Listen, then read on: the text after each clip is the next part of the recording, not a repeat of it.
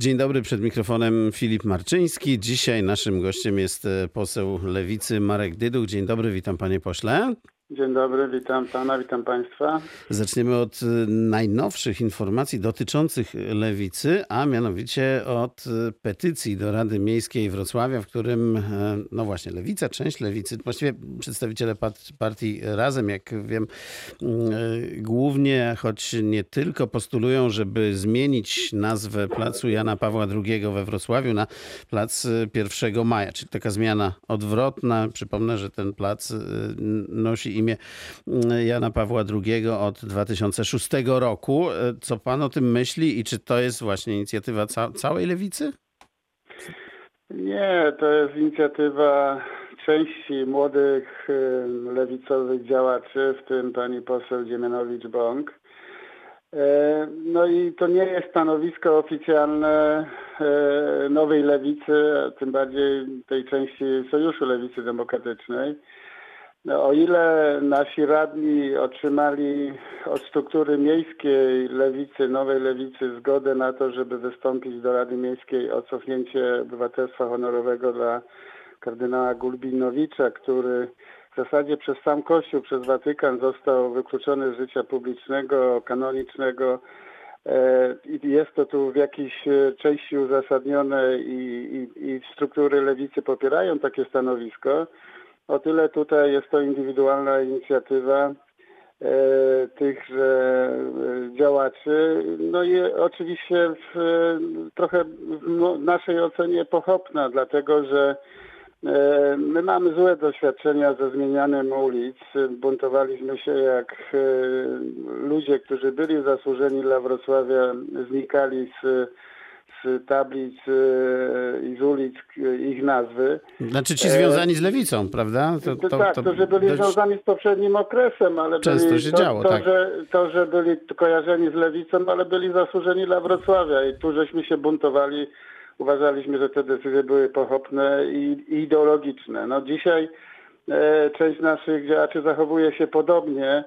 Jan Paweł II, czy chcemy, czy nie chcemy, będzie pewnym symbolem, e, jeżeli chodzi o polskie wartości, jak i chrześcijańskie. E, Byli e, papieże, którzy wy- wy- wywoływali wojny, prowadzili krucjaty i inne bardzo złe rzeczy i do dzisiaj w jakiejś części funkcjonują w tej świadomości katolickiej, a, a tym bardziej Jan Paweł II. Więc e, jak to mówią, e, mówił w zasadzie klasyk, jeżeli mieczem wojujesz, od miecza giniesz.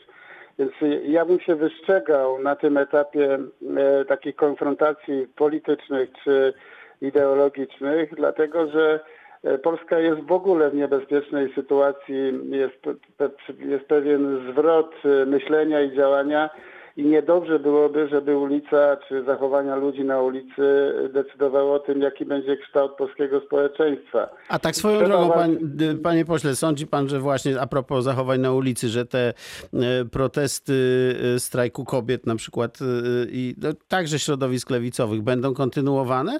Czy to jak to bywa często w takich razach już no, ten pierwszy taki zapał się wypalił i, i, i na tym się skończy? Pan, ten zapał był bardzo spontaniczny. On zaskoczył wszystkich i tych e, po lewej stronie i tych po prawej, którzy rządzą. I jego trzeba odnotować, to, to, to zjawisko, w zasadzie to jest zjawisko, trzeba odnotować, bo e, ja, ja osobiście wyrażam taką opinię, że ponad 20 lat temu młodzi ludzie zostali zagonieni do, na religię w szkołach. Dzisiaj ci ludzie, młodzi, mówią dość, my chcemy decydować o sobie. I to, to jest zjawisko, które prawdopodobnie będzie tkwiło w świadomości tych y, młodych ludzi, jak będą dorastać. y, Ten, ten impuls będzie działał. Ja przypomnę, że Tak? To przez był taki protest, 40 for, protest formacyjny dla, dla pokolenia? To, to można tak to nazwać. Ja przypomnę, że przez 40 lat Polski Ludowej próbowano wychować socjalistyczne społeczeństwo i to socjalistyczne społeczeństwo w pewnym momencie powiedziało dość. I teraz e, to ci młodzi ludzie, którzy właśnie zostali do tych e, szkół, do religii w szkołach zagonieni, mówią dość. Czyli rodzi się społeczeństwo obywatelskie, nie ideologiczne, nie katolickie, chociaż nie wykluczamy tego, że ktoś ma określone poglądy, ani, ani tego nie wykluczamy, że ktoś chce być katolikiem, ale ludzie chcą decydować o sobie. I ten impuls jest niespodziewany. Jego nie da się jeszcze ocenić e, tak sobie na bieżąco, bo to dotyczy dzisiaj kwestii aborcji, ale prawdopodobnie tam było bardzo dużo młodych kobiet, dziewczyn, które, które mówią dajcie nam większe prawa, bo my jesteśmy taką samą częścią społeczeństwa polskiego, europejskiego, jak i mężczyźni. Więc e, wydaje mi się, że tam jest szerszy, e, świadomościowy, szerszy kontekst e, tego działania. To nie dotyczy tylko orzeczenia Trybunału Konstytucyjnego, tylko ci młodzi ludzie powiedzieli, my chcemy walczyć o to, żeby współdecydować, jaka ta Polska ma być, jakie ma być nasze środowisko, nasze miasto. To się wydarzyło. Tego jeszcze, jeszcze raz powtórzę, nie da się zdefiniować z minuty na minutę, ale ja oceniam, no trochę jestem w tej polityce, że jednak e, to zostanie w świadomości tych młodych ludzi, ale i, i, i, społecznej, bo jednak to była reakcja bardzo spontaniczna, ale bardzo zdecydowana. A jak e, zagłosuje e, klub Lewicy w sprawie tej nowelizacji ustawy? To, to właściwie konstrukt jest dziwny, który przedstawił prezydent, bo to jest no, nowelizacja ustawy, która ma jakby trochę obejść orzeczenie Trybunału Konstytucyjnego. Co wasz klub z tym zrobi? Pan, żadne obejścia nie są dobre. E, najprawdopodobniej, my nie mamy jeszcze stanowiska w tej sprawie, ale najprawdopodobniej będziemy przeciwni. Dlaczego? Bo e, został naruszony konsensus, bardzo trudny e, dla wszystkich stron. On też był trudny na lewicę. Ja przypomnę, że lewica wnosiła już projekty ustawy o liberalizacji ustawy aborcyjnej. Ona nie została przyjęta okej, okay, żeśmy się e, pogodzili z tym, przynajmniej na tym etapie, no ale orzeczenie Trybunału wywołało te właśnie skrajności. Teraz będą postulaty o liberalizację ustawy aborcyjnej, a nie o utrzymanie status quo, które było. No tak, ja niedawno rozmawiałem z senatorem... Dwie strony, które, e, jedna strona, bo ja zakładam, że ten Trybunał e, Konstytucyjny to orzeczenie właśnie w tym czasie i miejscu zrobił, bo trochę wcześniej prawicowy rząd miał potężne kłopoty wewnętrzne i pewno jednym z postulatów politycznych było to, żeby tę kwestię załatwić. No właśnie, a czy pan tak uważa również jak senator Zdrojewski, z którym rozmawiałem tutaj w rozmowie dnia dwa dni temu, że powrotu do tego tak zwanego kompromisu aborcyjnego nie będzie? E, on będzie raczej, tu bym podzielił zdanie pana senatora, dlatego że właśnie w tej chwili wszyscy stanęli na swoich stanowiskach. Prawica na swoim, że liberalizacji absolutnie ani pół kroku do tyłu, a lewica mówi, my chcemy liberalizacji, bo żeście nas y, oszukali, nadużyli się tego konsensusu. Więc moim zdaniem wszystkie strony będą stały na swoich pozycjach, czyli póki będzie rządził PiS, y, tej, tego kompromisu nie będzie a, a z drugiej strony lewica będzie żądać e, liberalizacji tej ustawy. To jest złe zjawisko, ale ono nastąpi właśnie dlatego, że się zradykalizowały poglądy w tej sprawie. Zresztą nie tylko w tej. Rozumiem. E, kolejna sprawa, która wydaje się interesująca, to projekt podatku cyfrowego. Mm, lewica złożyła taki e, projekt ustawy o podatku cyfrowym. Miałby on dotyczyć akurat w przypadku polskim czterech największych gigantów internetowych. Każdy sam wie, może to śpiewać, nie będziemy już z nazw e, wymieniać. E, dlaczego właściwie e, ten podatek miałby zacząć funkcjonować? No dlatego, że ci giganci zarabiają ogromne pieniążki i to, to, to jest jakby początek całej tej drogi, bo przecież mamy całe te siecie handlowe, które zarabiają w Polsce, a rozliczają się za granicą. E, tam są potężne zyski, tam płacą podatki, a w Polsce, która jest rynkiem w tych dziedzinach, czy elektronicznych, czy, czy handlowych e, i to porządnym rynkiem, no nie ma z tego korzyści, dlatego lewica chce to opodatkować, żeby podatki były No tak, ale to w pewnym sensie, w pewnym sensie jeszcze jakoś dodatkowo, y, to znaczy, y, bo mogą działać na zasadach i działają na zasadach y, normalnych dla wszystkich przedsiębiorstw, które, no tak, które w ale Polsce działają. powtarzam, że wszystkie sieci handlowe i, i te, które właśnie elektroniczne płacą podatki nie w Polsce.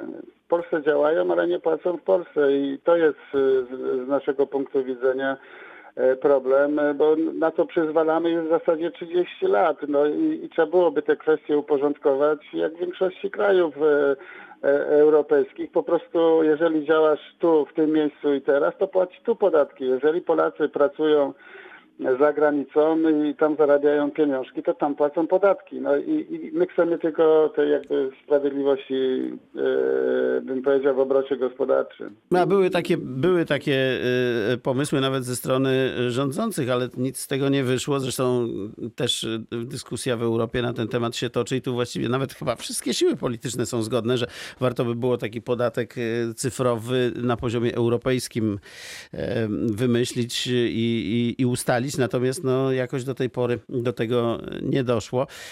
Siły są potężne po obu stronach, prawda? Natomiast jeszcze jedno pytanie na sam koniec chciałem zadać. Jak Państwo zagłosują w sprawie tej, e, też tu nie wiem jaki to jest konstrukt prawny, ale powiedzmy nowelizacji ustawy covidowej, która już została uchwalona, ale, ale no nie jest publikowana, ponieważ tam doszło do pomyłki e, posłów partii rządzącej. W związku z tym e, trzeba byłoby zapłacić olbrzymie pieniądze pracownikom służby zdrowia. Zbyt duże, jak e, twierdzi rząd. Więc co dalej z tą ustawą, jeśli chodzi o stanowisko lewicy? No to jest potężne zamieszanie. No myśmy wnosili, żeby właśnie pracownikom służby zdrowia, nie tylko tym, którzy są skierowani do walki z COVID-em przez wojewodów, e, dać podwyżki czy premie no, stuprocentowe w sumie. Doszło do tego, że tam określono 200% tego dodatku. E, My po pierwsze żądamy, żeby to, o, te, te płace otrzymała cała służba zdrowia, która walczy z, z COVID-em z, z różnych e, źródeł e, decyzyjnych, tak? Czyli nie tylko ci, te osoby, które są skierowane przez e, wojewodę. To po pierwsze. Po drugie, oczywiście w ferworze walki PiS się zagubił, bo nie, nie głosu, część posłów PiSu też głosowało za tym projektem, gdzie 200% było tego dodatku. E, Więc e, oni się pogubili, a później się zorientowali, że no, nie stać państwa na, na takie wydatki, w związku z tym e, wprowadzili nowy projekt. E, No i jest oczywiście w tej sprawie zamieszanie. Jeden projekt nie jest publikowany i to jest, powiem szczerze, karygodne. No, e, konstytucja mówi, że każda ustawa powinna być opublikowana. PiS już ćwiczy któryś raz niepublikowanie ustaw, jeszcze za pani premier Szydło były takie przypadki, później mamy orzeczenie No tak, tylko no, coś trzeba I będzie teraz- zrobić z tym fantem w, w, no trzeba znowu, znowu kolejnym, kolejnym posiedzeniu. to, bo, bo naj, najbardziej to jest porażające, cierpią y, pracownicy służby zdrowia. No bo y, politycy się kłócą, y, w Sejmie jest zamieszanie, a y, tym ludziom należy się dodatek, bo to jest bardzo ciężka praca. To jest praca na froncie. Ja przypomnę, że na każdym froncie, na każdej wojnie, a to jest wojna z, o, o życie wielu ludzi, wymienia się załogi, bo, bo ludzie y, się męczą, po prostu wpadają różne psychiczne y, trudności. A tutaj w służbie zdrowia te osoby pracują non-stop przy bardzo, bardzo trudnych warunkach. Więc ci ludzie muszą być gratyfikowani i no nie, nie, myślę, że wszyscy, do, do wszystkich trzeba to powiedzieć, się politycy się trochę zreflektują i trzeba przyjąć ustawę, która po prostu ten problem rozwiąże. No trzeba tam więcej pieniążków dać tym, którzy ciężko, bardzo ciężko pracują. I to będzie puenta naszej rozmowy. Bardzo dziękuję. Poseł Marek Dyduch, Lewica, był naszym gościem. Dziękuję bardzo, miłego dnia.